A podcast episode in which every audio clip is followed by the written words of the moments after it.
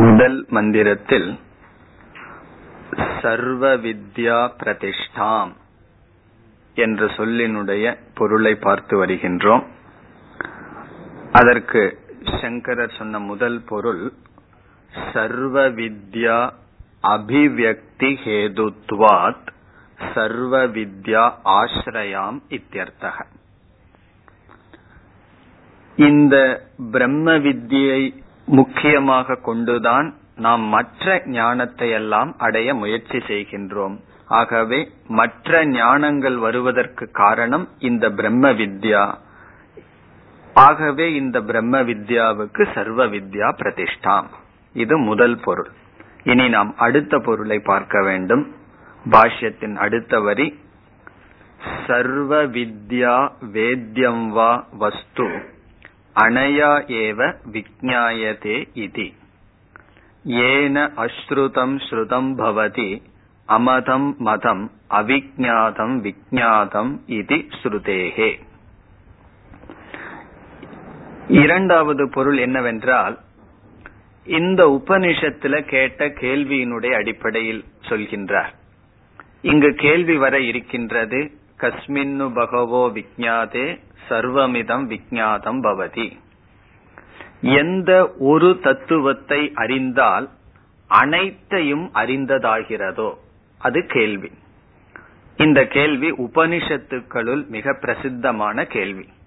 எந்த ஒன்றை அறிந்தால் அனைத்தையும் அறிந்ததாகிறதோ.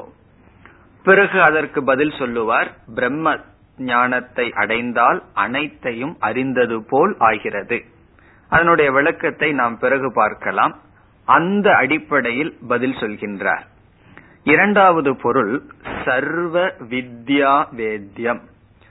இந்த வித்யை அடைந்தால், இந்த ஞானத்தை அடைந்தால் அனைத்து ஞானமும் அடைந்ததற்கு சமம். ஆகவே சர்வ வித்யா பிரதிஷ்டாம். இப்ப இரண்டாவது பொருள் இந்த ஒரு ஞானத்தினாலேயே அனைத்து ஞானமும் அடைந்ததற்கு சமமாகிறது. அது எப்படி சமம் என்பதெல்லாம் இந்த உபனிஷத்துல நம்ம விளக்கமா பார்க்க இருக்கின்றோம். அது இரண்டாவது பொருள். இப்ப முதல் பொருளுக்கு இரண்டாவது பொருளுக்கு என்ன வேறுபாடு? முதல் பொருள் இந்த பிரம்ம ஞானம் எல்லா ஞானத்திற்கும் காரணமாக இருக்கிறது. இந்த பிரம்ம ஞானத்தை முற்கொண்டுதான் அனைத்து வியாக்கரணமாகட்டும் வேதமாகட்டும் மற்ற ஞானத்தை அடைய முயற்சி செய்கிறோம். ஆகவே மற்ற ஞான தோன்றுவதற்கு, மற்ற ஞானத்தை நோக்கி நாம் செல்வதற்கு காரணமாக இருப்பதனால் எல்லா வித்யாவுக்கும் ஆதாரம் என்று சொன்னார். இரண்டாவது பொருள் இந்த ஒரு ஞானத்தினால் அனைத்து வித்யாவும் அடையப்படுகிறது, அனைத்தும் தெரிந்ததற்கு சமமாகிறது. அதனுடைய அடிப்படையிலும் இங்கு சர்வ வித்யா பிரதிஷ்டாம், எல்லா ஞானத்திற்கும் ஆதாரம் என்று சொல்றார். இப்பொழுது பாஷ்யத்தை பார்த்தால் சர்வ வித்யா வேத்யம் வா வஸ்து அணையா ஏவ விஜ்ஞாயதே இதி. அணையா என்றால் அணையா வித்யா. இந்த ஞானத்தினால்தான் எல்லா வித்யினால் அடையப்படுகின்ற ஞானம் அடையப்படுகிறது. நமக்கு சந்தேகம் எல்லாம் வரலாம். அது எப்படி பிரம்ம ஞானத்தை தெரிஞ்சிட்டோம் அப்படின்னா பானையை பற்றி ஞானத்தையோ துணியை பற்றி ஞானத்தையோ அல்லது உலகத்தை பற்றிய ஞானமோ நமக்கு தெரியுமா என்றால் அதனுடைய பதில் பிறகு பார்க்கலாம். இந்த உபனிஷத் அல்லது மற்ற உபனிஷத்தில் சொன்ன கருத்தினுடைய அடிப்படையில் இங்கு இந்த பதில் சொல்லப்படுகிறது. இப்ப எல்லா வித்யாவுக்கும் ஆதாரம் என்பது இந்த ஞானத்தினால் அனைத்து ஞானமும் அடையப்படுகிறது. அதற்கு ஆசிரியர் வந்து சங்கரர் வந்து இந்த உபனிஷத்தையே கோட் பண்ணிருக்கலாம், கஸ்மின்னு பகவோ விஜ்ஞாதேங்கிறத. ஆனா வேற உபனிஷத்திலிருந்து சொல்றார் ஏன அஸ்ருதம் ஸ்ருதம் பவதி. ஏன ஞானேன, எந்த ஞானத்தினால் கேட்காதது அனைத்தும் கேட்டது ஆகிறதோ. அமதம் மதம் பவதி அவிஜ்ஞாதம் விஜ்ஞாதம் பவதி, புரிந்து கொள்ளாதது அனைத்தும் புரிந்து கொள்ளப்படுகிறதோ அது அந்த ஞானம் என்று சுருத்தியானது கூறுகிறது, வேதமானது கூறுகின்றது. இதனுடைய அடிப்படையில் சர்வ வித்யா பிரதிஷ்டாம் என்றால் எந்த ஞானத்தினால் அனைத்தும் அறியப்படுகின்றதோ. இனி அடுத்த பகுதி சர்வ வித்யா பிரதிஷ்டாம் இதீச்ச ஸ்தௌதி வித்யா. சர்வ வித்யா பிரதிஷ்டாம் என்ற சொல் இந்த வித்யை புகழ்கின்றது என்று ஆசிரியர் கூறுகிறார். சர்வ வித்யாம் பிரதிஷ்டாம் இதி, இதி என்றால் இந்த சப்தத்தினால், ஸ்தௌதி, ஸ்தௌதி என்றால் புகழ்கிறது. யார்? ஸ்ருதிகி அல்லது உபனிஷத். உபனிஷத் ஞானத்தை புகழ்கிறது. எதற்கு ஞானத்தை புகழணும் என்ற கருத்தெல்லாம் நம்ம முகவுரையில பார்த்தோம். பிறகு கடைசி பகுதி அதர்வாய ஜேஷ்ட புத்திராய பிராக, முதல் மந்திரத்தில் கடைசி பகுதி அதற்கு வர்றார். அதர்வாய ஜேஷ்ட புத்திராய பிராக ஜேஷ்டஸ்ச அசௌ புத்திரஸ்ச அநேகேஷு பிரம்மணக சிருஷ்டி பிரகாரேஷு அந்யதமஸ்ய சிருஷ்டி பிரகாரஸ்ய பிரமுகே பூர்வம் அதர்வா சிருஷ்டக இதி ஜேஷ்டக தஸ்மை ஜேஷ்ட புத்திராய பிராக உக்தவான். பிரம்மா முதலில் படைக்கப்பட்டார். அவருடைய மூத்த புத்திரன் ஜேஷ்ட புத்திரக, அவருக்கு இந்த ஞானத்தை சொன்னார். அதத்தான் சொல்றார், ஜேஷ்டஸ்ச அசௌ புத்திரக, மூத்தவனாகவும் புத்திரனாகவும் இருக்கின்ற அதர்வன் என்பவருக்கு கூறினார். பிறகு கடைசியில இனி ஒரு கருத்து சொல்றார். இந்த புராணங்கள்ல சிருஷ்டியை பற்றி பார்க்கும் பொழுதும் உபனிஷத்துல சிருஷ்டியை பற்றி பார்க்கும் பொழுதும் முதலில் விதவிதமானவர்கள் தோன்றியது போல் சிருஷ்டிகள் எல்லாம் சொல்லப்படுது. சனகர் முதலியவர்கள் முதலில் பிரம்மனுடைய மனதில் தோன்றினார்கள்னு ஒரு இடத்துல சொல்லியிருக்கு. இனி ஒரு இடத்துல வேறு யாரோ முதலில், மனு முதலில் தோன்றினார்னு சொல்லியிருக்கு. இங்க வந்து அதர்வன் முதலில் தோன்றினார்னு சொல்லியிருக்கே என்றால், அதுக்கு சங்கரர் பதில் சொல்றார், விதவிதமான சிருஷ்டி கிரமங்கள் இருக்கின்றன. ஒரு முறை சிருஷ்டி வருது, பிறகு பிரளயம் வருகின்றது, அதுக்கப்புறம் மறுபடியும் இரண்டாவது சிருஷ்டி வருது. இவ்விதம் சிருஷ்டி அப்படிங்கறது ஒரு சைக்கிள் நம்ம சாஸ்திரத்துல சொல்றோம். அதுல ஏதோ ஒரு சிருஷ்டியினுடைய துவக்கத்துல அதர்வன் பிறந்தார். மற்ற இடங்கள்ல எல்லாம் மற்றவர்கள் பிறந்திருக்கலாம். ஆகவே ஒரு விதமான சிருஷ்டி கிரமத்தில் அதர்வன் என்பவர் அதர்வன் என்பவர் பிறந்தார். அவருக்கு இவர் உபதேசம் செய்தார், அதை சொல்றார். இல்ல அப்படின்னா புராணத்துக்கு ரொம்ப முக்கியத்துவம் கொடுக்கறவங்க ஒரு பூர்வபக்ஷம் வரலாம். புராணப்படி அல்லது வேறொரு கிரந்தப்படி வேறு யாரோதான முதல்ல சிருஷ்டி செய்தார்கள், எப்படி அதர்வன் சொல்லி? அதற்கு பதில் சொல்றார், அநேகேஷு பிரம்மணக சிருஷ்டி பிரகாரேஷு. பிரம்மா வந்து பலவிதமான சிருஷ்டிகள், அநேகேஷு சிருஷ்டினா ஒரு சிருஷ்டி வருகிறது, பிறகு கொஞ்ச நாள் ஸ்திதி இருக்கிறது, பிரளயம் வருகின்றது, மீண்டும் சிருஷ்டி செய்கின்றார். இந்த பிரகாரங்களில் அந்யதமஸ்ய என்றால் அந்த பிரகாரத்தில் ஒன்றான சிருஷ்டி பிரகாரஸ்ய, அந்த ஒரு சிருஷ்டியில் பிரமுகே, பிரமுகே என்றால் முதலில் அதர்வா, அதர்வா என்பவர் சிருஷ்டக படைக்கப்பட்டார்.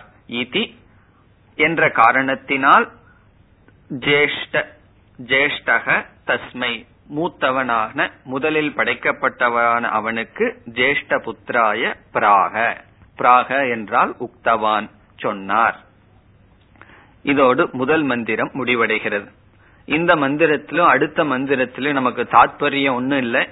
இந்த ஞானம் பரம்பரையாக வந்துள்ளது என்பதுதான் தாத்பர்யம். இப்ப இந்த மந்திரத்துல நமக்கு என்ன கிடைச்சது? பிரம்மா ஹிரண்ய கர்ப்பன் என்ற தத்துவம் முதலில் தோன்றியது. அவர் என்ன செய்தார்? அவருடைய மூத்த புத்திரனுக்கு உபதேசம் செய்தார். இனி அவர் என்ன செய்தாரா? அவருடைய சிஷ்யனுக்கோ அல்லது மகனுக்கோ உபதேசம் செய்தார் என்று அடுத்த மந்திரத்தில் பரம்பரையானது வருகின்றது. இரண்டாவது மந்திரம், அதர்வணேயாம் பிரவதேத பிரம்மாதர்வாதாம்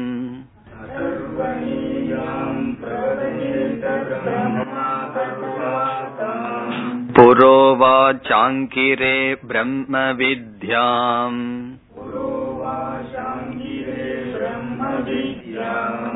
ச பாரத்வாஜாய சத்யவஹாய பிராஹ.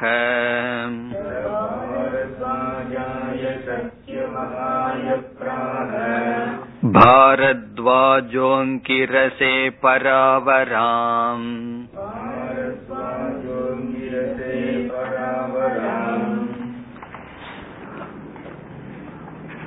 முதலில் மந்திரத்தை பார்க்கலாம், பிறகு பாஷ்யத்திற்குள் செல்லலாம். அதர்வணே யாம் பிரவதேத பிரம்மா அதர்வா தாம்.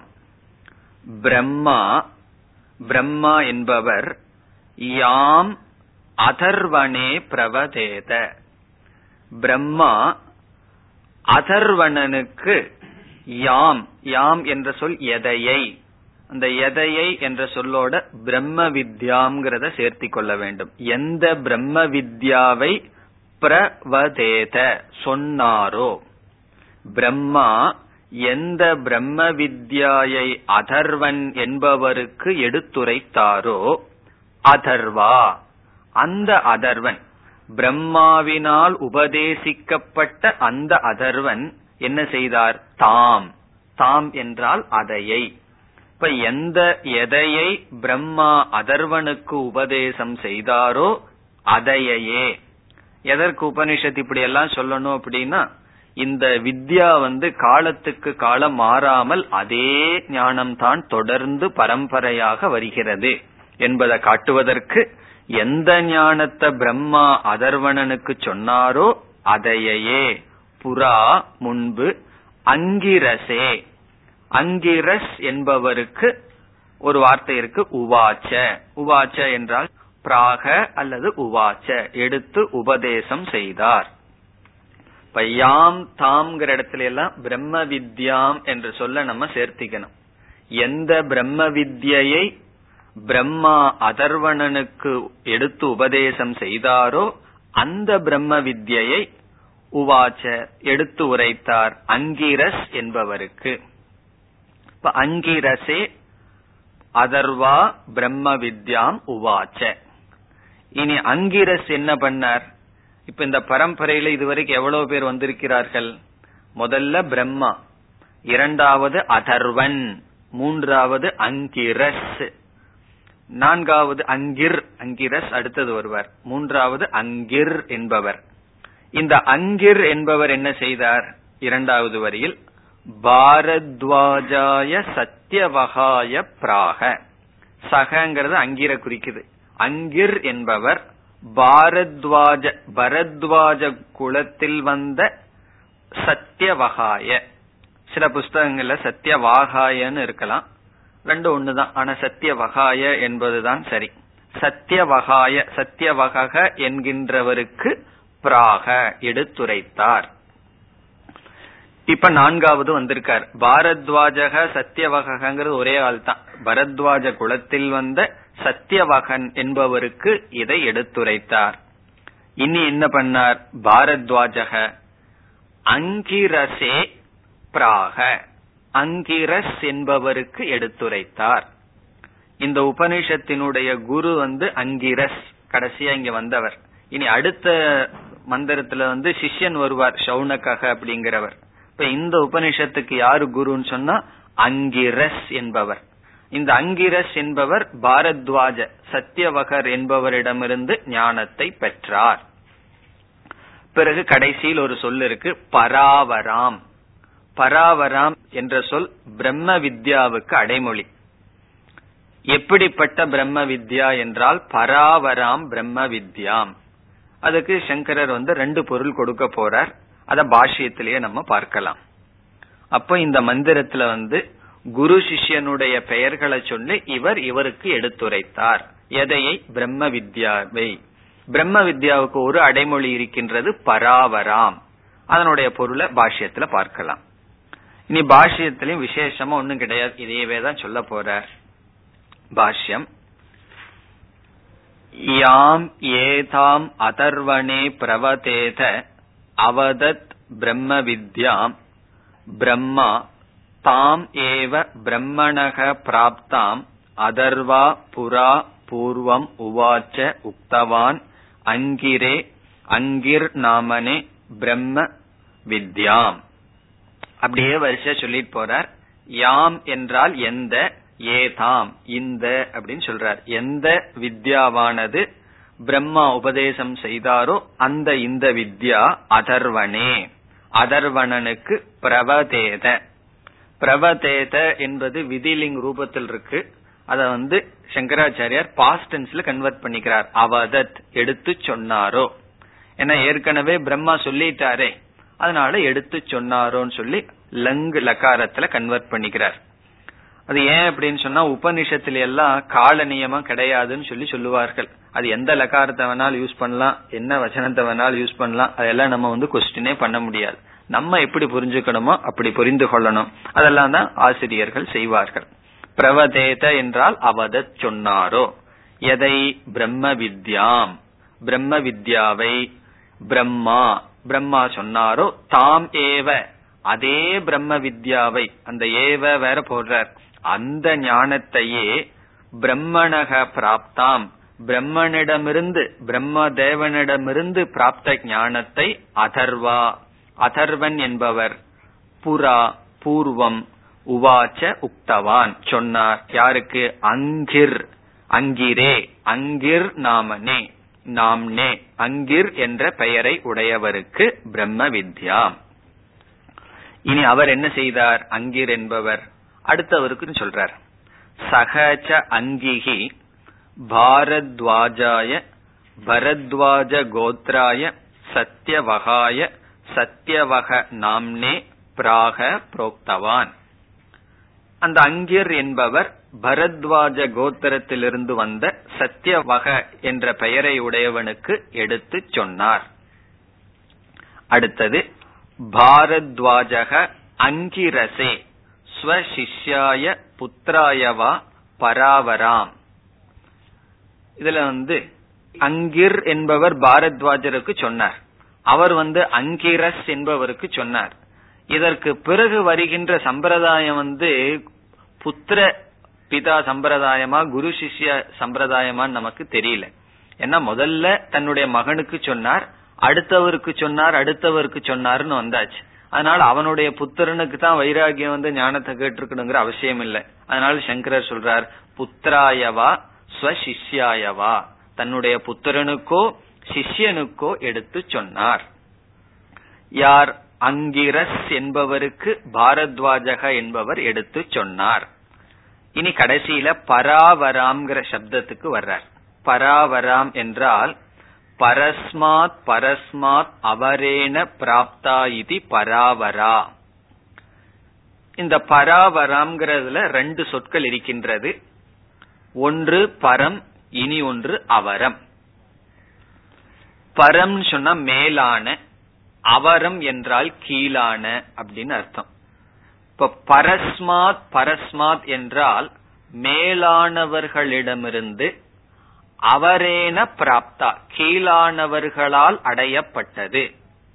அதனுடைய அர்த்தம் என்னவென்றால், மேலானவர்கள்னா குருன்னு அர்த்தம், கீழானவர்கள் அப்படின்னா குணத்திலேயோ இதுலயோ கீழானவர்கள் நல்ல, மேலிருந்து கீழே வந்தது அப்படின்னு அர்த்தம் சிஷ்யர்கள். அப்படி உயர்ந்த ரிஷிகளிடமிருந்து அந்த ஞானத்தை அடைய விரும்புகின்ற சிஷ்யர்களினால் அடையப்பட்டது. பரஸ்மாத் பரஸ்மாத் என்றால் முன் இருந்தவர்கள் பின் வந்தவர்கள். ஒன்னு ஞானி, இனி ஒன்னு ஞானியாக போறவன். ஆகவே மேலானவர்களிடம் இருந்து கீழானவர்களால் அடையப்பட்டது பராவரம். இப்ப பரகங்கிற சொல் குருவையும் அவரக என்ற சொல் சிஷ்யனையும் குறிக்கின்றது. அப்படி குரு சிஷ்யர்களால் அடையப்பட்ட வித்யா என்பது பொருள். இது வந்து முதல் அர்த்தம்.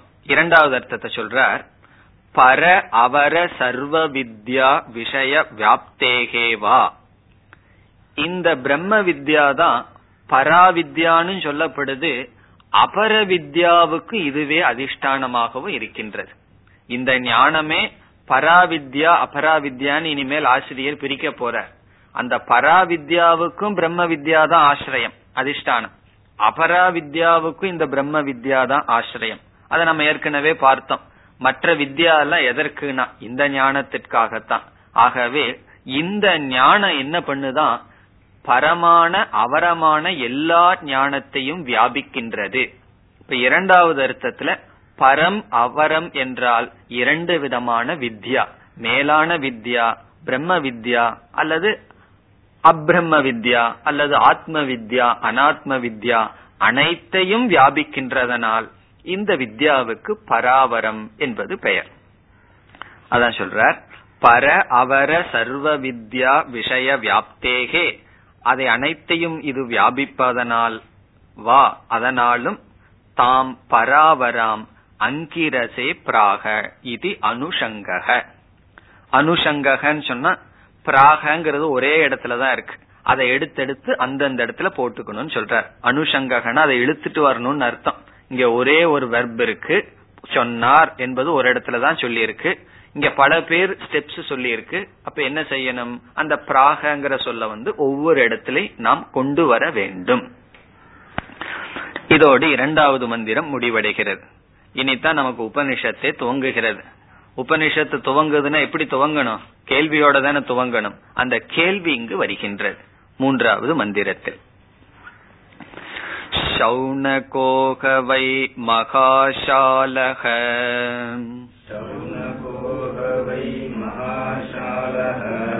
அங்கிரசம் விதிவதுபசன்னப் பப்ரச்ச.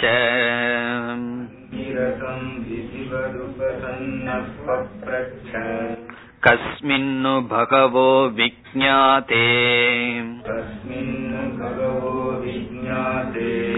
சர்வமிதம் விஜ்ஞாதம் பவதீதி.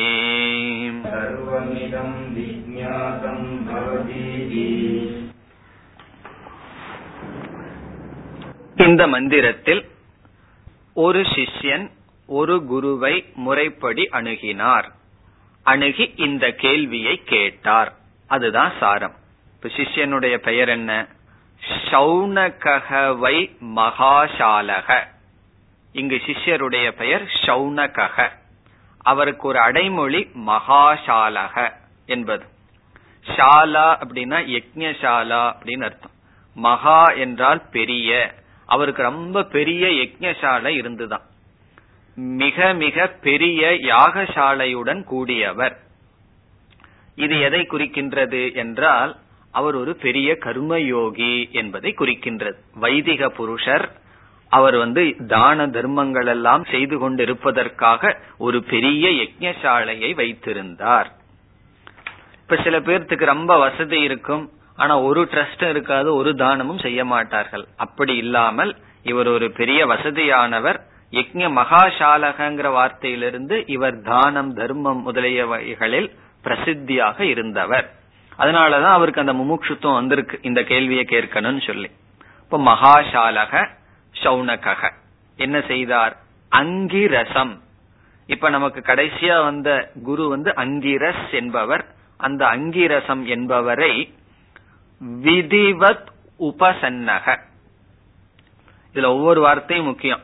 விதிவத் என்றால் முறைப்படி, விதிவத் யதாசாஸ்திரம் சொல்ல போறார். உபசன்னக அதுவும் முக்கியம், அணுகினார். விதிவத் முறைப்படி அணுகினார். அணுகி என்ன செய்தாராம், பப்ரச்ச கீழ்கண்ட கேள்வியை கேட்டார். இதுல ஒவ்வொன்னும் ஒவ்வொரு ஸ்டெப். சௌனகங்கிறதான் பெயர், அதுக்கப்புறம் வர்ற ஒவ்வொரு சொற்களும் ஒவ்வொரு சாதனையை குறிக்கின்றது. மகாசாலகங்கிறது வந்து அதிகாரித்துவத்திற்கு என்னென்ன தகுதிகள் வேணுமோ அதையெல்லாம் செய்தார், தர்மம் செய்தார், கர்மயோக வாழ்க்கைய வாழ்ந்தார்ங்கிறத குறிக்குது. பிறகு குருவை நாட வேண்டும்ங்கிற குருவினுடைய சொல் வருது. அந்த குருவை எப்படி நாட வேண்டுமா, எப்படிப்பட்ட பாவனையுடன் நாட வேண்டும், அந்த சொல் விதிவத் முறைப்படி அணுகினார். அந்த முறை எப்படிங்கறத இதே உபனிஷத் சொல்லும். சமித்பாணிகி ஸ்ரோத்ரியம் பிரம்மனிஷ்டம் அப்படின்னு சொல்லி சமித்பாணியனுடன் ஒரு சிஷ்யன் குருவிடம் போக வேண்டும் சொல்லப்படும். அதெல்லாம் விதிவத் என்று சொல்லப்படுகிறது. அதற்கப்புறம் உபசன்னகன குரு கிட்ட போகணும்னு சொல்லியிருக்கு. இந்த ஞானத்தை நானே தனியா அடைஞ்சுக்கிறேன் அப்படின்னு உட்கார்ந்து இருக்க கூடாது. உபசன்னக என்றால் குருவை நாடி செல்ல வேண்டும். அதுவே ஒரு சாதனையாக சொல்லப்படுகிறது. சில பேர் குரு கிட்ட போய் பேசவே மாட்டார்கள், சந்தேகமே கேட்க மாட்டார்கள், பேசாம உட்கார்ந்து இருப்பார்கள். பப்ரச்ச கேட்க வேண்டும். அத கேட்கிறது அடுத்த சாதனை. குரு எல்லாத்துக்குமே உங்களுக்கு தெரியுமே, குருவான உங்களுக்கு எல்லாம் தெரியுமே, நான் எதுக்கு கேட்கணும்னு இருக்க கூடாது. அவனுடைய மனதில் இருக்கிற சந்தேகத்தை கேட்க வேண்டும். ஆகவே பப்ரச்ச கேட்டார். இது ஒவ்வொன்றுமே முக்கியமான சாதனைகள். பிறகு என்ன கேட்டார், இரண்டாவது வரியில கேள்வி வருகிறது. கஸ்மின்னு பகவோ விஜ்ஞாதே, பகவக என்பது குருவை அழைக்கின்றார், ஹே பகவன். அதுவும் முக்கியம், எப்படி குருவிடம் எப்படிப்பட்ட பாவனை இருக்கணுங்கிறது அந்த சொல் காட்டுகிறது. ஹே பகவன், பகவக என்பது வந்து ஹே பகவன் இறைவா என்று அழைக்கின்றார். கஸ்மின்னு விஜ்ஞாதே, எந்த ஒரு தத்துவத்தை அறிவதனால், கஸ்மின் என்றால் எந்த, விஜ்ஞாதே எந்த ஒன்ற தத்துவத்தை அறிவதனால், சர்வமிதம், இதம் சர்வம் இவைகள் அனைத்தும் விஜ்ஞாதம் பவதி அறிந்தது ஆகிறது. கேள்வி என்ன, எந்த ஒன்றை அறிவதனால் இவை அனைத்தும் அறிந்தது ஆகிறது. இதம் என்றால் இவைகள் அனைத்தும், சர்வம் விஜ்ஞாதம் அறிந்தது ஆகிறது. இதி, அந்த இதிங்கிற சொல் வந்து சமஸ்கிருதத்துல கொட்டேஷன், நம்மள இங்கிலீஷ்ல கொட்டேஷன் போட்டுக்கோம் அல்லவா, அதுக்கு சான்ஸ்கிரிட்ல வந்து இதி, இதி என்றால் இதி பப்ரச்ச, இவ்விதம் கேள்வியை கேட்டார். இதுதான் கேள்வி. இனி அதுக்கு பதில் சொல்ல போறார். இந்த முழு உபனிஷத்தே இந்த கேள்விக்கான பதில். இதுல வந்து நமக்கு வந்து முழு உபனிஷத்தை மந்திரங்களை மனப்பாடம் பண்ணி ஞாபகம் வச்சுக்க முடியாட்டியும் கூட இந்த மந்திரம் ஞாபகம் வச்சுக்கணும். அல்லது ஒரு சில மந்திரங்கள் இந்த உபனிஷத்துல ஞாபகம் வச்சிருக்கிறது நல்லது. நான் உபனிஷத் படிக்கிறதுக்கு அதாவது நம்ம கண்டிப்பா செய்யணும். காரணம் என்ன, இந்த உபனிஷத்துல குருவை சொல்லி சிஷ்யனை சொல்லி கேள்வியை சொல்லி இருக்கு. அப்படி ஒவ்வொரு உபனிஷத்துல என்ன கேள்வி, யார் குரு யார் சிஷ்யன், அது ஞாபகம் வச்சுக்கணும். முக்கியமான பதிலும் நமக்கு ஞாபகத்தில் இருக்கணும். அப்படி இது வந்து இந்த தமிழ்ல எல்லாம் அந்த காலத்துல சொல்லுவாங்க தெரியுமா, மனப்பாட பகுதி சொல்லி செய்யல, அது போல இந்த மந்திரத்தை வந்து மனப்பாட பகுதியில சேர்த்திக்கணும். முழு உபனிஷத்தே மனப்பாட பகுதி தான் உத்தம அதிகாரிகளுக்கு, அல்லது வேதாந்தத்துக்கு கொஞ்சம் சின்ன வயசுலயே வந்தவங்களுக்கு, அல்லது இது வந்து மனப்பாட பகுதி. இந்த கேள்வி மனசுல இருக்கணும். இனி பாஷ்யத்திற்கு செல்லலாம். சௌனகஹ சுனகஸ்ய அபத்யம். சுனகஹ என்பவர் ஒரு ரிஷி, ஒரு மகான். அவருடைய புத்திரனுக்கு சௌனகஹ என்பது பெயர். அவர் யாருன்னா மகாசாலக, மகா கிரகஸ்தக.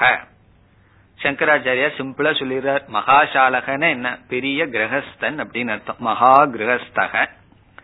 அங்கிரசம் பாரத்வாஜ சிஷ்யம் ஆச்சாரியம் விதிவத் யதாசாஸ்திரம் இத்யேதது. இங்க அங்கிரசம், அங்கிரசம் என்ற குருவை அடைந்தார். ஆனா அவர் குருவை சொல்லும் போது எப்படி அறிமுகப்படுத்துறார், அவருடைய குருவை சொல்லி சொல்றார். அவருடைய குருவான சத்யவக அல்லது பாரத்வாஜ அவருடைய சிஷ்யனை இவர் அணுகினார். இதுல இருந்து மறைமுகமா சொல்றார், நாம ஒரு குரு கிட்ட போறோம் அப்படின்னா முதல்ல கேட்க வேண்டிய கேள்வி உங்களுக்கு யாரு குரு அப்படின்னு சொல்லி. அவர் இல்ல எனக்கு நானே தான் குரு, நானே எல்லாம் படிச்சேன்னா என்ன செய்யணும், அவர்கிட்ட வந்துடணும். அப்போ ஒரு குருவுக்கு என்ன தகுதினா தான் சிஷ்யனா இருக்கிறது தான் தகுதி. அதை ஞாபகப்படுத்துறார். பாரத்வாஜ சிஷ்யம் ஆச்சாரியம், பாரத்வாஜருடைய சிஷ்யர் இப்பொழுது ஆச்சாரியராக இருப்பவரை என்ன செய்தார், விதிவத் யதா சாஸ்திரம் சாஸ்திரப்படி முறைப்படி இத்தேதது அணுகினார். குருவை எப்படி அணுகணுமோ அந்த முறைப்படி என்பது பொருள். அடுத்த சொல் உபசன்னக உபகதக சன் பப்ரச்ச பிருஷ்டவான். உபசன்னக என்றால் உபகதக அணுகினார், அணுகி என்ன செய்தார், பப்ரச்ச கேட்டார், பிருஷ்டவான், பிருஷ்டவான் என்றால் கேள்வியை கேட்டார். இந்த இடத்துல ஒரு சின்ன விசாரம் செய்கிறார் சங்கராச்சாரியர். இதற்கு முன்னாடி எல்லாம் குரு சிஷ்யன் பரம்பரையை சொல்லும் போது விதிவத் அப்படிங்கிற வார்த்தையை சொல்லவே இல்லை. இந்த இடத்துலதான் குரு சிஷ்யனுக்கு விதிவத் அப்படிங்கிற வார்த்தை சொல்லப்படுது. அப்ப நமக்கு ஒரு சந்தேகம் வரும், இதற்கு முன்னாடி இருந்தவங்க எல்லாம் சாஸ்திர முறைப்படி குருவை அணுக வேண்டிய அவசியம் இல்லையா, இல்ல சாஸ்திர முறைப்படிதான் அவர்களும் அணுகினாரா? ஏன்னா இந்த விதிவத்துங்கிற வார்த்தை சௌனகருக்கும் அங்கிரசுக்கும் தானே சொல்லி இருக்கு, இதற்கு முன்னாடி சொல்லலையே. அந்த விசாரத்தை பண்றார். முதல்ல என்ன சொல்றார், இதற்கு முன்னாடி எல்லாம் அப்படி எல்லாம் ஒரு நியமம் இல்லையோ அப்படின்னு சொல்றார். அப்படி சொல்லிட்டு அந்த வார்த்தையில அவருக்கே திருப்தி வரல. அது எப்படி இதற்கு முன்னாடியும் குரு சிஷ்யர்கள் எல்லாம் முறைப்படி அணுகாம இருந்திருக்க முடியும் அப்படின்னு சொல்லிட்டு மத்திய தீபிகா நியாயம் அப்படின்னு சொல்லி சொல்றாரு. மத்திய தீபிகா நியாயம்னா என்ன? இது வந்து அங்கேயும் போய்க்குது இங்கேயும் போய்க்குது. ஒரு லைட்டை நம்ம வச்சு இடையில வச்சு ரெண்டு ரூமுக்கும் வர்ற மாதிரி பயன்படுத்துறோம் அல்லவா? அப்படி இந்த விதிவத்துங்கிற சொல்ல வந்து இதற்கு முன்னிருக்கின்ற குரு சிஷ்யர்களுக்கும் சேர்த்திக்கணும், இதற்கு பிறகு வருகின்ற குரு சிஷ்யர்களுக்கும் சேர்த்திக்கணும் அப்படின்னு சொல்லி சொல்றார். ஆனா முதல்ல என்ன சொல்லிடுறார்? இதற்கு முன்னாடி இருக்கிறவங்களுக்கு எல்லாம் அப்படி இல்லையோன்னு சொல்றார். சொல்லிட்டு அருச்சி, அதுல அவருக்கே ஒரு ருச்சி இல்லை, அப்படி இருக்கிறதுக்கு வாய்ப்பு இல்லைன்னு சொல்லி மத்திய தீபிகா நியாயப்படி இந்த சொல்ல வந்து இதற்கு முன்னாடி இருக்கிறவங்ககிட்டையும் சேர்த்திக்கணும், இதற்கு வரப்போற குரு சிஷ்ய பரம்பரைகளையும் சேர்த்திக்கணும்னு சொல்லி சொல்றார். அதுதான் இதற்கு பிறகு வருகின்ற விசாரம். பாஷ்யம். சௌனக அங்கிரசோகோ சம்பந்தாத் அர்வாக் விதிவத் விசேஷனாத் உபசதன விதேகே பூர்வேஷாம் அநியம் என்ற விசேஷணமானது சொல்லப்பட்டிருக்கின்ற காரணத்தினால். அங்கிரஸ் சௌனகர் என்ற சம்பந்தத்திற்கு பிறகுதான் விதிவத் என்கின்ற உபதேசம் சொல்லப்பட்ட காரணத்தினால் பூர்வேஷாம் இதற்கு முன் இருந்தவர்களுக்கு அநியமக இதற்கு ஒரு நியமம் நியமம் இல்லையா என்பது கம்யதே அப்படி நமக்கு தோன்றுகிறதுன்னு சொல்றார். கம்யதேன்னு சொன்னா அப்படி எடுத்துக்கொள்ளலாம்னு எடுத்துக்கலாம், அல்லது அப்படி நமக்கு தோன்றுகிறதே என்று சொல்றார். பிறகு சொல்றார் மரியாதா கரணார்த்தம் அப்படி நமக்கு தோன்றினால் அதற்கு ஒரு ஃபுல் ஸ்டாப் வைக்கணும். இதற்கு முன்னாடி அப்படி அவர்கள் இருந்திருந்தாலும் இப்பொழுது நாம் அப்படி இருக்க கூடாது. அதுலயும் அவருக்கு திருப்தி இல்லை. இப்ப முன்னாடி எல்லாம் விதி இல்லாம எப்படியோ போனார்கள் எப்படியோ படிச்சார்கள் சொல்றதுல திருப்தி இல்லாம கடைசியா சொல்றார் மத்திய தீபிகா நியாயார்த்தம் வா விசேஷனம். இங்க விசேஷனம்ங்கிற சொல் வந்து விதிவத் என்கின்ற சொல், விதிவத் என்கின்ற சொல் மத்திய தீபிகா நியாயார்த்தம். மத்திய தீபிகா நியாயம் நம்ம பார்த்தோம். எப்படி அது? இந்த சொல் இதற்கு முன்னாடி இருக்கிற பரம்பரையிலையும் இப்ப இருக்கின்ற பரம்பரை இதற்கு பிறகு வருகின்ற பரம்பரையிலும் சேர்த்தி கொள்ள வேண்டும். பிறகு அது காரணம் சொல்ற அவருக்கு மத்திய தீபிகா நியாயப்படி எடுத்துக்கிறதுல தான் சங்கராச்சாரியாருக்கு விருப்பம். அதற்கு என்ன காரணம் சொல்றார்? அடுத்த பகுதியில அஸ்மதாதிஷு அபி உபசதன விதேகே இஷ்டத்வாத். அஸ்மதாதினா நமக்கெல்லாம், உபசதன விதேகே உபசதன விதி வந்து இஷ்டமாக இருக்கின்றது. அப்பதான் குரு வந்து ஸ்ரத்தையுடன் சிஷ்யன் வந்திருக்கின்றான் என்று புரிந்து பாடத்தை சொல்லிக் கொடுப்பார். அதனால் நமக்கும் இப்படிப்பட்ட விதியானது இஷ்டம் என்றால் நல்லதை கொடுக்கின்றது, விரும்பத்தக்கதுதான். ஆகவே விதிப்படிதான் குருவை அணுக வேண்டும். இனி இரண்டாவது வரைக்கும் வருவார். அதாவது பப்ரச்ச கேட்டார். என்ன கேட்டார்ங்கிற கேள்வியை கேட்டு அந்த கேள்வியை விளக்குகின்றார். கிம் இத்யாக.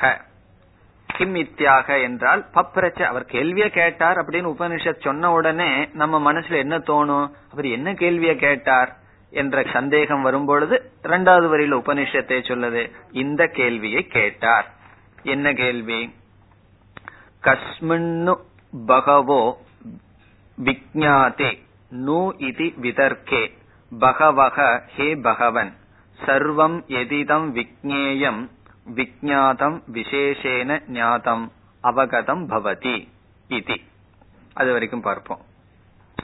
கஸ்மின் நூ இதி, இங்க நூ அப்படின்னு ஒரு சப்தம் இருக்கின்றது. அதுக்கு அர்த்தம் சொல்றார் நூ இதி விதர்க்கே. விதர்க்கேன சந்தேகத்தை குறிக்கின்றது. நம்ம வந்து ஏதாவது சந்தேகப்படும் போது அப்படியே மெல்ல இழுப்பும் தெரியுமோ, ஆ ஊ அப்படின்னு சொல்லி அந்த இழுக்கிறது தான் நூ அப்படிங்கிற சப்தம். கஸ்மின் நூ என்றால் விதர்க்கே, ஒரு சந்தேகத்தை குறிக்கின்றது. பகவக என்பது வேதத்தினுடைய பிரயோகம். பகவத் சப்தம் அதனுடைய சம்போதனை அழைக்கின்ற விபக்தி வந்து ஹே பகவன். இப்ப பகவோ என்பது பகவன் கரெக்ட் பண்றார். உபநிஷத்துல எல்லாம் பகவத் சப்தத்தினுடைய சம்போதனை பகவக பகவோ அப்படித்தான் இருக்கு. ஆனா சரியான பாணினியினுடைய இலக்கணப்படி பிரயோகம் ஹே பகவன், ஹே பகவன் இறைவா. சர்வம் எதிதம் விக்ஞேயம். எதிதம் என்றால் இந்த உலகத்தில் இருக்கின்ற அனைத்தும், விக்ஞேயம் அறியப்பட வேண்டுமோ. இந்த உலகத்துல அறியத்தக்க வேண்டியது எதெல்லாம் இருக்கின்றதோ விக்ஞேயம் விக்ஞாதம் விசேஷேன ஞாதம் அவகதம் பவதி. எதை அறிவதனால் இந்த உலகத்தில் அறியத்தக்க வேண்டியது அனைத்தும் அறிந்தது ஆகிறதோ. இதி இனி பாஷ்யத்தில் ஏகஸ்மின் ஞானே சர்வவித் பவதி இதி, ஒரு அறிவினால் அனைத்தும் அறிந்ததாகிறதோ. ஏகஸ்மின் ஞாதே ஞாதே ஒன்றை அறிவதனால் சர்வவித் பவதி அனைத்தும் அறிந்தது ஆகிறதோ. இது வந்து கேள்வி, எந்த ஒன்றை அறிந்ததனால் அனைத்தும் அனைத்தும் என்ன அறிய வேண்டிய அனைத்தும் அறிந்தது ஆகிறதோ. இனி அடுத்த சந்தேகம், இவருக்கெல்லாம் எப்படி தெரிந்தது? இப்ப சௌனக அப்படிங்கிறவர் சிஷ்யன், நம்ம எல்லாம் சிஷ்யனா இருந்த பீரியட்ல குரு கிட்ட போகும்போது இந்த மாதிரியா கேள்வியை கேட்கற அளவுக்கு ஞானம் இருந்தது? அப்ப இந்த கேள்வி சிஷ்யனுக்கு கேட்கணும்னா அவனுக்கு எவ்வளவு ஞானம் ஏற்கனவே இருந்திருக்கணும். அந்த கேள்வியை கேட்கிறார் சங்கராச்சாரியார். இந்த சௌனகருக்கு இந்த சிஷ்யனுக்கு எப்படி தெரிய வந்தது அப்படி ஒரு தத்துவம் இருக்குன்னு சொல்லி, இப்ப ஏற்கனவே இவர் தெரிஞ்சவரா? அந்த கேள்விக்கு பதில் சொல்றார். ஏன்னா நம்ம பிராக்டிக்கலா பார்க்கும் போது நமக்கு ஒண்ணுமே தெரியல, என்ன நமக்கு வேணும்ங்கிறதே தெரியாம குரு கிட்ட போறோம், போய் என்ன கேட்கணும்னு தெரியாம இருக்கும். ஆனா சௌனகன் வந்து என்ன செய்யறார், போய் இப்படிப்பட்ட அழகான கேள்வியை கேட்கிறார். அவருக்கு எப்படி தெரிஞ்சது இப்படி ஒரு கேள்விய குரு கிட்ட போய் கேட்கணும்னு சொல்லி? அதற்கு ரெண்டு காரணம் சொல்றார். முதல் காரணம் என்ன சொல்றார், இந்த மாதிரி பெரியவங்க எல்லாம் இப்படி பேசி இருக்கிறது அவருடைய காதுல விழுந்திருக்கு. அவர் ஏதோ யாகம் எல்லாம் பண்ணிட்டு இருக்கும் போது சில மகாத்மாக்கள் எல்லாம் வந்திருப்பார்கள், அவர்கள் எல்லாம் ஏதோ பேசும்போது அந்த வார்த்தைகள் வந்து அவர் காதுல விழுந்திருக்கு. அது ஒரு தத்துவம் இருக்கு, அந்த ஒன்ன தெரிஞ்சிட்டோம் அப்படின்னா அனைத்தையும் தெரிஞ்சதாகுது, மனதில் அப்படி ஒரு நிறைவு வரும். அந்த ஒரு தத்துவத்தை மட்டும் தெரியாததுனாலதான் சம்சாரத்தில் இருக்கும். இப்படிப்பட்ட சொற்கள் எல்லாம் அவருடைய காதுல விழுந்திருக்கு. அந்த ஒரு சாதாரண சாமானிய ஞானத்துடன் விசேஷமான ஞானத்திற்காக கேட்கிறார் அப்படின்னு ஒரு பதில் சொல்றார். இப்போ ஒரு பதில் வந்து பெரியவர்களிடம் வேகா கேட்டு வச்சிருக்கார், பிறகு அதை தெளிவுபடுத்துறதுக்காக குரு கிட்ட வந்து கேட்கிறார். இனி ஒரு பதில் சொல்றார், அவருக்கு சுயமா கொஞ்சம் புத்தி இருந்திருக்கு, இந்த உலகத்துல கொஞ்சம் விசாரம் பண்ணிருக்கார், காரிய காரண தத்துவத்தை விசாரம் பண்ணி இந்த களிமண் என்கின்ற ஒரு தத்துவத்தை எடுத்துக்கொண்டு அந்த ஒன்றுல பலவிதமான பொருள்கள் செய்யப்பட்டுள்ளது. இப்ப பலவிதமான பொருள்களும் அதற்கு மூல காரணமான களிமண்ணை தெரிஞ்சாவே தெரிந்ததாகிறதே. அதே போல விதவிதமான ஆபரணங்கள் இருந்தாலும் அதனுடைய மூல காரணமான உபாதான காரணமான தங்கத்தை தெரிஞ்சிட்டோம் அப்படின்னா அனைத்தையும் தெரிந்ததாகிறதே. அப்படி இந்த உலகத்துல ஒரு தத்துவம் இருக்கு, ஏதோ ஒன்றை தெரிஞ்சிட்டா அனைத்தையும் தெரிவது என்றால் அந்த அனைத்தினுடைய மூல காரணத்தை உபாதான காரணத்தை தெரிஞ்சிட்டோம் அப்படின்னா அதிலிருந்து உற்பத்தி செய்யப்பட்ட அனைத்தையும் தெரிந்தது ஆகிறதுன்னு சொல்லி இந்த திருஷ்டாந்தத்துல அவர் வந்து அப்சர்வ் பண்ணியிருக்கார். அப்ப அவருக்கு என்ன சந்தேகம்னா, எப்படி விதவிதமான பானைகளுக்கு ஒரே ஒரு ஞானம் களிமண்கிற ஞானமே அனைத்து பானையையும் அறிந்தது போல் ஆகிறது, அதுபோல் இந்த பிரபஞ்சத்திற்கு ஒரு காரணம் இருக்கிறதா? இந்த அகில பிரபஞ்சத்திற்கும் ஒரு மூல காரணம் இருந்தால் அந்த மூல காரணத்தை அறிந்தால் அனைத்தையும் அறிந்ததாகிறது என்று சாமானிய ஞானத்தினால் அவருடைய அனுபவ ஞானத்துல கேட்கின்றார் என்று பதில் சொல்றார். அப்போ இந்த கேள்வியை அவர் கேட்கிறதற்கு என்ன காரணம்? இந்த ரெண்டு காரணத்தினால கேட்கலாம். அதுதான் இனிமேல் வர இருக்கின்ற விசாரம்.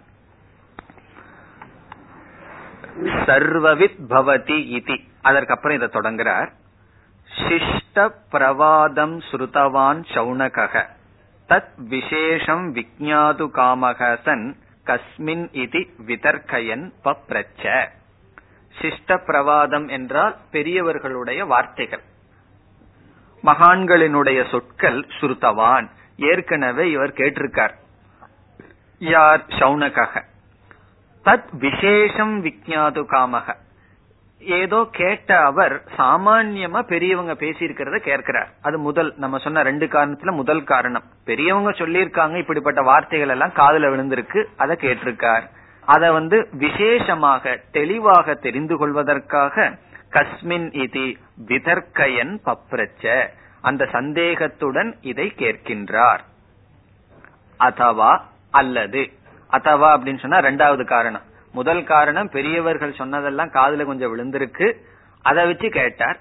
அல்லது இவரே கொஞ்சம் சிந்திச்சு கேட்டார்னு சொல்லி சொல்றார். நம்ம சொன்ன ரெண்டாவது காரணம். லோக சாமானிய திருஷ்டியா ஞாத்வா ஏவ பப்ரச்ச, அல்லது பெரியவங்க யாரும் உபனிஷத் படிச்சவங்க யாரையுமே இவர் சந்திக்கலின்னு வச்சுக்கோமே, இவர் லோக சாமானிய திருஷ்டியா உலக அனுபவத்தினுடைய அடிப்படையில் இவர் இந்த கேள்வியை கேட்கின்றார். லோக சாமானிய திருஷ்டியா என்றால் உலகத்துல பார்க்கின்ற சில விஷயங்களை வச்சு தன்னுடைய சுயம் பிரக்ஞா சுயமான ஞானத்தை வச்சு ஞாத்துவா பப்ரச்ச கேட்டார். அத சொல்றார். என்ன சுயமான ஞானம் அவருக்கு வந்திருக்கா, அல்லது எந்த திருஷ்டாந்தத்தை அவர் பார்த்திருக்கலாம்? சந்தி லோகே சுவர்ணாதி சகல பேதாக சுவர்ணத்வாதி அநேகத்துவ விஞ்ஞானேன விஞ்ஞாயமானாக லௌகிகைஹி. சுவர்ணாதி சகல பேதாக, சுவர்ணம் சொன்ன தங்கம், சகலன நகைகள், பேதாக என்றால் விதவிதமான என்று பொருள். விதவிதமான தங்கத்தினாலான நகைகள் சுவர்ணத்வாதி ஏகத்துவ விஞ்ஞானேன, சுவர்ணத்வாத் அல்ல சுவர்ணத்வாதி ஏகத்துவ விஞ்ஞானேன, அந்த தங்கம் என்கின்ற ஒரு ஞானத்தினால் என்ன நடக்குது? விஞ்ஞாயமானாக லௌகிகைஹி, உலகத்தில் இருப்பவர்களால் அனைத்து நகைகளும் அறியப்பட்டது போல் ஆகிறது. இப்ப தங்கத்தினால் செய்யப்பட்ட விதவிதமான ஆபரணங்கள் அதற்கு காரணமான தங்கத்தை அறிவதனால் அனைத்தும் அறிந்ததற்கு ஆகிறது. இப்ப இந்த ஞான சாமானிய ஞானத்தை வச்சுட்டு இவர் என்ன செய்தாரா? இப்படி ஒரு கேள்வியை கேட்டார். ததா கின் கின்னு அஸ்தி சர்வஸ்ய ஜெகத் பேதஸ்ய ஏகம் காரணம். இவ்விதத்தில் எப்படி தங்க நகைகள் தங்கத்தை அறிந்தால் அறிந்ததாகிறதோ, இவ்விதத்தில் சர்வஸ்ய ஜெகத் பேதஸ்ய இந்த ஜெகத்திற்கு ஏகம் காரணம் அஸ்தி ஒரு மூல காரணம் இருக்கின்றதா என்பது சாமான்யமான ஞானத்தை வைத்து கேட்டார். இதுவும் நமக்கு வந்து லாஜிக்கா தெரியுது.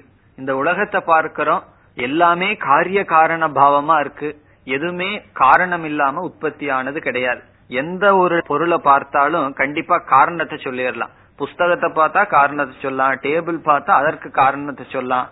அப்படி இந்த உலகமே காரிய காரண பாவனையில் இருக்கு. அப்ப இதுக்கு எல்லாத்துக்குமே ஒரு காரணம் இருக்க வேண்டுமே என்ற சந்தேகம் அவருக்கு வந்திருக்கு. அப்ப அவருக்கும் தெரிஞ்சிருக்கு, அந்த ஒரு காரணத்தை தெரிஞ்சா காரியங்கள் அனைத்தும் தெரிந்ததாகிறது. ஆகவே அந்த காரணம் என்ன என்பது கேள்வி. இனி அடுத்ததுல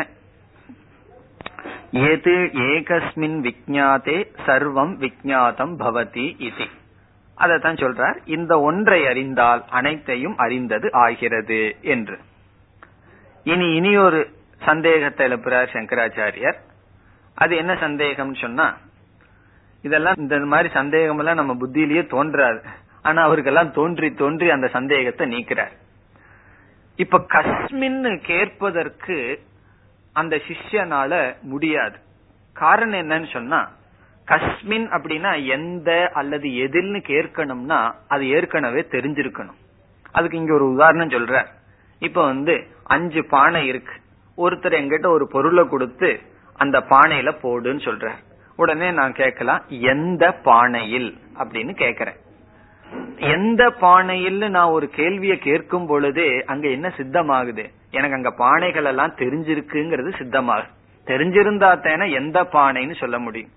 அல்லது அஞ்சு பேர் நின்று கொண்டு இருக்கிறார், என்னிடம் சொல்றார் அவரை அழைத்து வான்னு சொல்றார். உடனே நான் கேட்கிறேன் எவரிடத்தில் அல்லது எவரிடத்தில் கொடுக்கணும், எவரை அழைத்து வர வேண்டும் நான் ஒரு கேள்வி கேட்டா அங்க இருக்கிறவங்க எல்லாம் எனக்கு தெரிஞ்சதாகுதே. அப்போ இங்க சிஷ்யன் வந்து எந்த தத்துவத்தை அறிவதனால் அனைத்தும் அறிந்ததாகிறதோன்னு கேள்வி கேட்கும் போதே சிஷ்யனுக்கு இருக்கிற தத்துவம் எல்லாம் தெரிஞ்சிருக்கு. அங்க ரெண்டு மூணு தத்துவம் இருக்கு. அந்த எல்லா தத்துவம் சிஷ்யனுக்கு தெரிஞ்சு எந்த தத்துவத்தை அறிந்தான்னு சொன்னா குரு வந்து சொல்லிடணும், உனக்கு எல்லாமே தெரியுமப்பா, இந்த தத்துவத்தை அறிஞ்சுதான் அனைத்தும் அறிஞ்சதாகுன்னு சொல்லி இருக்கணுமே, அப்படித்தானே குரு சொல்லணும். ஆகவே எந்த என்று எப்படி சிஷ்யனால் கேள்வி கேட்க முடியும்? அப்படி கேட்கணும்னு சொன்னா அந்த தத்துவத்தை ஏற்கனவே அவன் தெரிஞ்சிருக்கணுமே. இப்ப ஏற்கனவே தெரிந்திருந்தால்தானே எந்த என்ற கேள்வியை கேட்க முடியும். அதுக்கப்புறம் சங்கராச்சாரியாரே பதில் சொல்றார், அப்ப சிஷ்யன் எப்படி கேள்வி கேட்டிருக்கணுமா, அப்படி ஒரு தத்துவம் இருக்கா அப்படின்னு முதல்ல ஒரு கேள்வியை கேட்கணும். அதுக்கு குரு பதில் சொல்லணும் இருக்குன்னு சொல்லி, அப்பொழுது அந்த தத்துவத்தை சொல்லுங்கள் அப்படின்னு சொல்லி சொல்லணும். அத முதல்ல சொல்றார். இது ஒரு பூர்வ பட்சம், இப்படி ஒரு அப்செக்ஷன் வருது. சிஷ்யன் எப்படி கேள்வியை கேட்டிருக்கணும், இப்படி ஒரு தத்துவம் இருக்கின்றதா, ஒன்றை அறிவதனால் அனைத்தையும் அறியக்கூடிய ஒரு தத்துவம் இருக்கிறதா, இருந்தால் பிறகு குரு சொல்லணும் அப்படி இருக்கு அப்படின்னு சொல்லி, பிறகு அதை எனக்கு சொல்லுங்கள் அப்படின்னு சொல்லணும். இப்படித்தானே கேள்வி கேட்டிருக்கணும். எடுத்த உடனே அதிக பிரசங்கித்தனம் சொல்றமே, அப்படி எப்படி சிஷ்யன் வந்து கேட்கலாம் அந்த தத்துவத்தை சொல்லுங்கன்னா, ஏற்கனவே அந்த தத்துவம் இவருக்கு தெரிஞ்ச மாதிரி இருக்கே அப்படின்னு சொல்லி. இது கேள்விதான் இவ்வளவு பெருசு. இதுக்கெல்லாம் சங்கராச்சாரியார் பதில் சொல்றதுல அவ்வளவு முக்கியத்துவமே கொடுக்கல. அவர் என்ன சொல்ற, சிஷ்யன் வந்து மிக மிக குறைவான சொற்களை பயன்படுத்தி குரு கிட்ட கேள்வியை கேட்க விரும்புறான் அப்படின்னு சொல்லி சொல்றார். அக்ஷர பாகுல்யாத்னு ஒரு பயம் வந்துருதான் சிஷ்யனுக்கு. நம்ம குரு கிட்ட போய் அதிகம் பேசிட்டு இருக்க கூடாது, மிக குறைவான சொல்லுல அவரிடம் கேள்வியை கேட்க வேண்டும் என்ற கருத்தை சொல்றார். அது சாமிஜி சொல்லுவாரு, சில பேருக்கு சந்தேகம் கேட்கறேன்னு வந்துட்டு அரை மணி நேரம் எனக்கு டைம் கொடுங்க சந்தேகம் கேட்கறேன்னு சொல்லி இருபத்தஞ்சு நிமிஷம் சந்தேகம் கேட்டுட்டு இருப்பார்கள். அந்த அவருடைய சந்தேகத்தை அப்புறம் கடைசியில் அஞ்சு நிமிஷம் இருக்கும், போயிட்டு வரேன்னு சொல்லிட்டு சென்று விடுவார்கள். அப்படி ஒரு குரு கிட்ட இதெல்லாம் உபசதன விதி, இதெல்லாம் நம்ம தைத்திரிய உபநிஷத்தை எல்லாம் சொல்லும். ஏகே சாஸ்மாத் ஸ்ரேயாம்சக பிராமணாக தேஷாம் ஆசனே ந பிரஸ்வசிதவ்யம். பெரிய மகாத்மாக்களுடைய சந்நிதியில போய் அங்க மூச்ச விடக்கூடாதுன்னு உபநிஷத் சொல்லுது. அப்படின்னா என்ன, அவர்களை பேச வைக்க வேண்டுமே தவிர நாம் பேசி காலத்தை வீணாக்க கூடாது. ஆகவே இங்க வந்து அந்த கருத்தை சொல்றார். அதிக அக்ஷரம், இங்க வந்து சிஷ்யன் பயந்துக்கிறான், அதிக சொற்கள் எழுத்துக்கள் அதிகமா போக கூடாது அப்படிங்கிற பயத்தினால, அதிக ஆயாசம் இருக்க கூடாதுங்கிறதுனால இந்த மாதிரி கேட்டான்னு நம்ம எடுத்துக்கொள்ளலாம். ஆனா உண்மையில என்ன, சிஷ்யன் அப்படித்தான் கேட்டிருக்கணும், அப்படி ஒரு தத்துவம் இருக்கா, அப்படி இருந்தால் அதை சொல்லுங்கள், அதத்தான் எல்லாம் சேர்ந்து அந்த தத்துவத்தை எனக்கு சொல்லுங்கள் என்று கேட்கின்றான். இதுதான் அடுத்த பகுதியில வர்றது. எல்லாம் ரொம்ப சுருக்கமா சொல்லிட்டு போற. அடுத்த மூணு வரியில வர்ற சாரம் இதுதான். இப்பொழுது பாஷ்யத்தை பார்க்கலாம். நனு அவிதிதேஹி கஸ்மின் இதி பிரஷ்னக அனுபபன்னக. எப்பெல்லாம் ஒரு அப்செக்ஷன் வருதோ அப்பெல்லாம் நனு அப்படின்னு துவங்கும். நனு அப்படின்னா ஒரு பூர்வ பட்சம் வருது, ஒரு அப்செக்ஷன் வருதுன்னு அர்த்தம். நனு நனு என்றால் ஒரு சந்தேகம் அல்லது ஒரு அப்செக்ஷன். என்ன, அவிதிதேஹி கஸ்மின் இதி பிரஷ்னக அனுபபன்னக. தெரியாத விஷயத்தில் எதில் என்ற கேள்வி நடைபெறாது. தெரியாத விஷயத்தில் கஸ்மின் இதி பிரஷ்னக, எதில் அல்லது எது என்கின்ற கேள்வியானது அனுபபன்னக. அனுபபன்னகனா அது வந்து சம்பவிக்காது, அந்த கேள்வியே அங்கு வராது அப்படின்னு அர்த்தம். பிறகு சங்கராச்சாரியார் சொல்லி கொடுக்கிறார், அப்ப என்ன கேள்வி வரணும், கிம் அஸ்தி தத் இதி, அப்படி ஒரு பொருள் இருக்கிறதா. கிம் அப்படிங்கிற கேள்விதான் வரும். அப்படி ஒரு பொருள் இருக்கிறதா, கிம் அஸ்தி தது, அப்படி ஒரு தத்துவம் இருக்கிறதா, ததா பிரஷ்னக யுக்தக, அதற்கு பிறகு இந்த கேள்வி சரியா இருக்கும். முதல்ல அப்படி ஒரு தத்துவம் இருக்கா, அப்படி இருந்தால் அதற்கு பிறகு இந்த கேள்வியை கேட்கலாம். குரு உடனே என்ன சொல்லுவார், ஆமா அப்படி ஒரு தத்துவம் இருக்கும்பார். உடனே சிஷ்யன் என்ன செய்யலாம், பிறகு அந்த தத்துவத்தை எனக்கு சொல்லுங்கள், எந்த தத்துவத்தை அறிந்தால் அனைத்தையும் அறிந்ததாகிறதோ அதை சொல்றார். சித்தேகி அஸ்தித்வே கஸ்மின் இதி ஸ்யாத். அஸ்தித்வம் சித்தே, அஸ்தித்வம் வந்து நிர்ணயிக்கப்பட்டால்தான் கஸ்மின் என்பது சம்பவிக்கும். சித்தேகி அஸ்தித்வே, எந்த ஒரு பொருளினுடைய இருத்தல் சித்தியானால்தான் அதை பற்றி சொல்லுங்கள்னு அடுத்த கேள்வி கேட்க முடியும். அப்படி ஒரு பொருளே இல்லைன்னு சொன்னா அதை பற்றி சொல்லுங்கள்னு எப்படி சொல்ல முடியும்? அதற்கு இவர் உதாரணம் சொல்றார், யதா கஸ்மின் நிதேயம் இதி. யதா உதாரணமாக, எதில் போட வேண்டும். இங்கெல்லாம் மீதியை சேர்த்திக்கணும், நம்ம இந்த பானை இதெல்லாம் சேர்த்திக்கணும். ஒரு பானை, அஞ்சாறு பானை இருக்கு. சிஷ்யன் வந்து குருவிடம் கேட்கிறான், எந்த பானையில அல்லது எந்த இடத்துல இதை வைக்கணும் அப்படின்னு கேட்கும் பொழுதே, அப்ப எதை எடுத்துட்டு வரணும், இப்படிப்பட்ட கேள்வி கேட்கணும்னு சொன்னா அவனுக்கு அதெல்லாம் தெரிஞ்சிருக்கணும். தெரிஞ்சாத்தானே கஸ்மின்னு கேள்வி கேட்க முடியும். அப்படி அந்த உதாரணத்துல சொல்லி, ஆகவே இந்த கேள்வியானது சம்பவிக்காது, சிஷ்யனுடைய கேள்வி கேட்கவே முடியாது என்பது கேள்வி. இங்க வந்து அப்செக்ஷன், பூர்வபக்ஷம். அதுக்கு பதில் சொல்றார், ந, அப்படிப்பட்ட அப்செக்ஷன் வந்து வேண்டாம், அல்லது அது வந்து நிராகரிக்கப்படுகிறது. என்ன காரணமா? அக்ஷர பாகுல்யாத் ஆயாச பீருத்வாத் பிரஷ்னக சம்பவதி ஏவ. இப்ப சிஷியனுடைய மனதுல ஒரு பயம் இருக்கு. என்ன பயமா? அக்ஷர பாகுல்யாத், அதிகமான அக்ஷரம் வந்துவிடும். அதிகமான அக்ஷரம்னா கேள்வி பெருசாயிரும் அர்த்தம். பிறகு ஆயாச பீருத்வாத், ஆயாசம்னா எஃபர்ட், அதிக எஃபர்ட் போட்டு பல கேள்விகளை கேட்க வேண்டியது வரும். ஆகவே பிரஷ்னக சம்பவதி ஏவ, இந்த பிரஷ்னத்தை, இந்த கேள்வியை ஏற்றுக்கொள்ளத்தான் வேண்டும். என்ன கேள்வி? மீண்டும் ஞாபகப்படுத்துறார், கஸ்மின் நு விஜ்ஞாதே சர்வ வித் ஸ்யாத் இதி. சுருக்கமா சொல்றார், எந்த ஒன்றை அறிந்தால் அனைத்தையும் அறிந்ததாகிறதோ என்ற கேள்வியானது சம்பவிக்கும், அதை நாம் ஏற்றுக்கொள்ள வேண்டும். இதுதான் உபனிஷத்தினுடைய துவக்கமான மந்திரம். இதற்கு முன்னாடி இருந்த ரெண்டு மந்திரங்கள் ஆக்கியாயிகா, கதை. இனி வந்து குருவானவர் பதில் சொல்றார். நான்காவது மந்திரம், தஸ்மை சகோவாச்ச துவே வித்யே வேதிதவ்யே இதிஹஸ்ம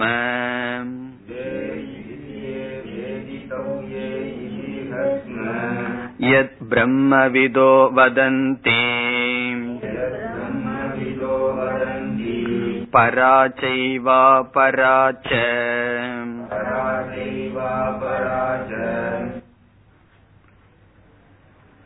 இங்கு குருவானவர் பதில் சொல்றார், தஸ்மை சகோவாச்ச, சக குருகு தஸ்மை அந்த சிஷ்யனுக்கு, சௌனகாய உவாச்ச உபதேசம் செய்தார், உபதேசத்தை துவங்கினார்.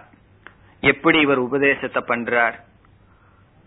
துவே வித்யே வேதிதவ்யே, இரண்டு ஞானங்கள் அறியத்தக்கது. துவே வித்யே என்றால் இரண்டு விதமான ஞானங்கள் வேதிதவ்யே அறியப்பட வேண்டும். இதிஹஸ்ம, இதெல்லாம் உபனிஷத் வந்து அந்த கதையை நினைச்சுக்குதான், அவ்வளவுதான். அதுக்கு அர்த்தம் எல்லாம் கிடையாது. இவ்விதம் இதிஹஸ்ம அதுக்கெல்லாம் அர்த்தம் இல்ல. அவர் அவருக்கு சொன்னார், இரண்டு ஞானம் அறியப்பட வேண்டும். அந்த ஞானத்தினுடைய பெயரும் இப்படியெல்லாம் யார் சொல்றா அப்படின்னு அந்த குரு சொல்றார்.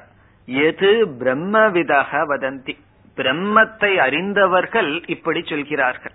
இவரு சொல்லல, நான் சொல்றேன் அப்படின்னு சொல்லி. ஏன்னா இவர் அந்த பரம்பரையில வந்தவரே, அதனால சொல்றார் பிரம்மவிதஹ வதந்தி, பிரம்மத்தை அறிந்தவர்கள் இதை கூறுகிறார்கள். அந்த இரண்டு வித்யாவுக்கு பெயர் கொடுக்கிறார், பராச்சைவ அபராச்ச. பராவித்யா, அபராவித்யா. பரா, அபரா. ஏற்கனவே வித்யாங்கிற வார்த்தையை சொல்லியிருக்காரு, அதனால அதோட இதை சேர்த்திக்கணும். பராவித்யா அபராவித்யா என்று இரண்டு விதமான ஞானமானது அறியத்தக்கது, அறிய வேண்டும். பிறகு வந்து அடுத்ததுல சொல்லுவார், எது பராவித்யா எது அபராவித்யா. இதுல இருந்து நம்ம பார்த்தோம்னா உபனிஷத் வந்து ரொம்ப சிஸ்டமேட்டிக்கா டெவலப் பண்ணிட்டு போகுது. முதல்ல அறிமுகப்படுத்திட்டார், ரெண்டு வித்யா இருக்கு, ஒன்னு பராவித்யா இனி ஒன்னு அபராவித்யா. பராவித்யானா என்ன, அபராவித்யானா என்னன்னு லட்சணத்தை சொல்லிட்டு பிறகு பராவித்யாவை சொல்ல போறார். இந்த பாஷ்யத்துல ஒரே ஒரு விசாரம் இருக்கு. அந்த விசாரம் என்னன்னு சொன்னா, ஒரு கேள்வியை கேட்கிறார் சங்கராச்சாரியார். சிஷ்யன் வந்து ஒரு கேள்விய கேட்டான், பராவித்யா அல்லது எந்த ஞானத்தை அடைஞ்சா நம்ம எல்லாத்தையும் தெரிஞ்சுக்க முடியுமோ அந்த ஞானத்தை சொல்லுங்க அப்படிங்கறது கேள்வி. அப்ப சங்கராச்சாரியார் சொல்ற, அந்த ஞானத்தை சொல்றதை விட்டுட்டு பரா அபரா எதற்குன்னு ரெண்டு வித்யா இருக்குன்னு சொல்றார். எதுக்கு வந்து குரு வந்து தேவையில்லாதத பேசுறார், கேட்கிற கேள்விக்கு பதில் சொல்லிட்டு போக வேண்டியது தானே என்பது கேள்வி. அப்படி ஒரு பூர்வபக்ஷம் வருது. இப்ப குரு கிட்ட கேட்டது என்ன, எந்த ஒரு தத்துவத்தை அறிந்தால் அனைத்தையும் அறிந்ததாகிறதோ அப்படி ஒன்னு இருந்தா அதை சொல்லிட்டு தானே போகணும், எதற்கு ரெண்டு தத்துவம் இருக்கு பராவித்யா அபராவித்யா, இவர் ரெண்டு ஞானத்தை கேட்கலையே ஒரு ஞானத்தை தான் கேட்டாரு அப்படின்னு ஒரு பூர்வபக்ஷம். அதுக்கு இந்த பாஷ்யத்துல அழகான வார்த்தையை சொல்ல போற, இந்த அபராவித்யான் இருக்கே அதையும் தெரிஞ்சுக்கணும். அபராவித்யாகி அவித்யா அழகான சொல்ல சொல்ல போற, அது எதற்குன்னு சொன்னா நிராகர்த்தவ்யா, இந்த உலக ஞானமும் நமக்கு வேண்டும். எதற்குனா இந்த உலகத்தை மித்தியான்னு நீக்கிறதுக்கு. இப்ப இந்த ரெண்டு ஞானமும் நமக்கு அவசியம். வேதாந்தத்துக்கு வந்ததுக்கு அப்புறம் எனக்கு ஒரு ஞானம் வேண்டாம் வெறும் உபனிஷத் ஞானம் மட்டும் போதும்னு சொல்லக்கூடாது. உலக ஞானமும் நமக்கு தேவை, அவித்யா அபராவித்யா ஞானமும் தேவைனா ஒன்னு எதற்கு தேவை, நீக்குவதற்கு, அதில் இருக்கிற மித்தியாத்துவத்தை பார்க்கிறதுக்கு அந்த லௌகிக ஞானமும் தேவை. பிறகு பிரம்மத்தை தெரிஞ்சுக்கிறதுக்கு இந்த உபனிஷத் ஞானமும் தேவைன்னு சொல்லி சிஷ்யன் வந்து அப்படி கேட்டிருந்தாலும் இந்த உபதேசத்தை பூர்ணம் பண்றதுக்காக படிப்படியாக சொல்வதற்காக இவர் வந்து இப்படி சொல்றார் அப்படின்னு சங்கராச்சாரியா தெளிவா சொல்ல போறார். அந்த பாஷ்யத்தை அடுத்த வகுப்பில் பார்ப்போம். ஓம் பூர்ணமத பூர்ணமிதம் பூர்ணாத் பூர்ணமுதச்யதே பூர்ணஸ்ய பூர்ணமாதாய பூர்ணமேவாவசிஷ்யதே. ஓம் சாந்தி சாந்தி சாந்தி.